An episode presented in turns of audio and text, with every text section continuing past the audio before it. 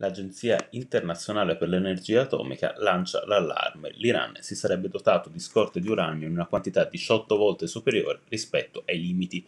Un dato che preoccupa, scrive Repubblica, perché i 43 kg di uranio arricchito al 60% potrebbero essere trasformati in 25 kg di uranio arricchito al 90% nel giro di circa due settimane. Quest'ultima, si ricorda, è la soglia necessaria per la costruzione di un'arma atomica. Non nasconde la propria inquietudine Israele, danni in prima linea nella denuncia di una possibile minaccia nucleare da parte di Teheran.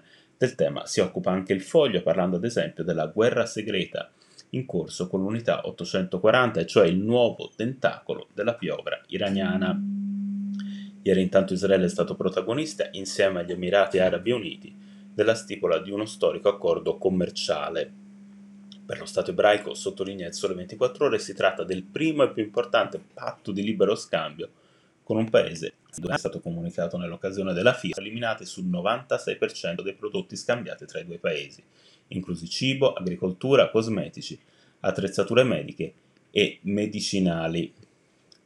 Cardiff, la capitale del Galles, avrebbe dovuto omaggiare Guglielmo Marconi con una statua e altre iniziative, un progetto congelato, almeno al momento, per via delle sue simpatie fasciste e di alcuni atteggiamenti discriminatori verso studiosi ebrei manifestatisi già nel 1932, ne parla Repubblica, segnalando come ad aprire questo capitolo siano state alcune ricerche svolte in un suo saggio dalla studiosa Annalisa Capristo. Molti quotidiani, ne ricordare l'ex presidente dell'AMPI Carlo Smuraglia, scomparso all'età di 98 anni, danno evidenza alle parole della senatrice a vita Liliana Segre, un maestro di libertà, la sua testimonianza. Torna in libreria I Torinesi da Cavour oggi, saggio del 2002 di Aldo Cazzullo. Le pagine locali del Corriere ne riportano un brano tra le figure cui si rende omaggio illustri torinesi come Rita Levi Montalcini e Vittorio Foà.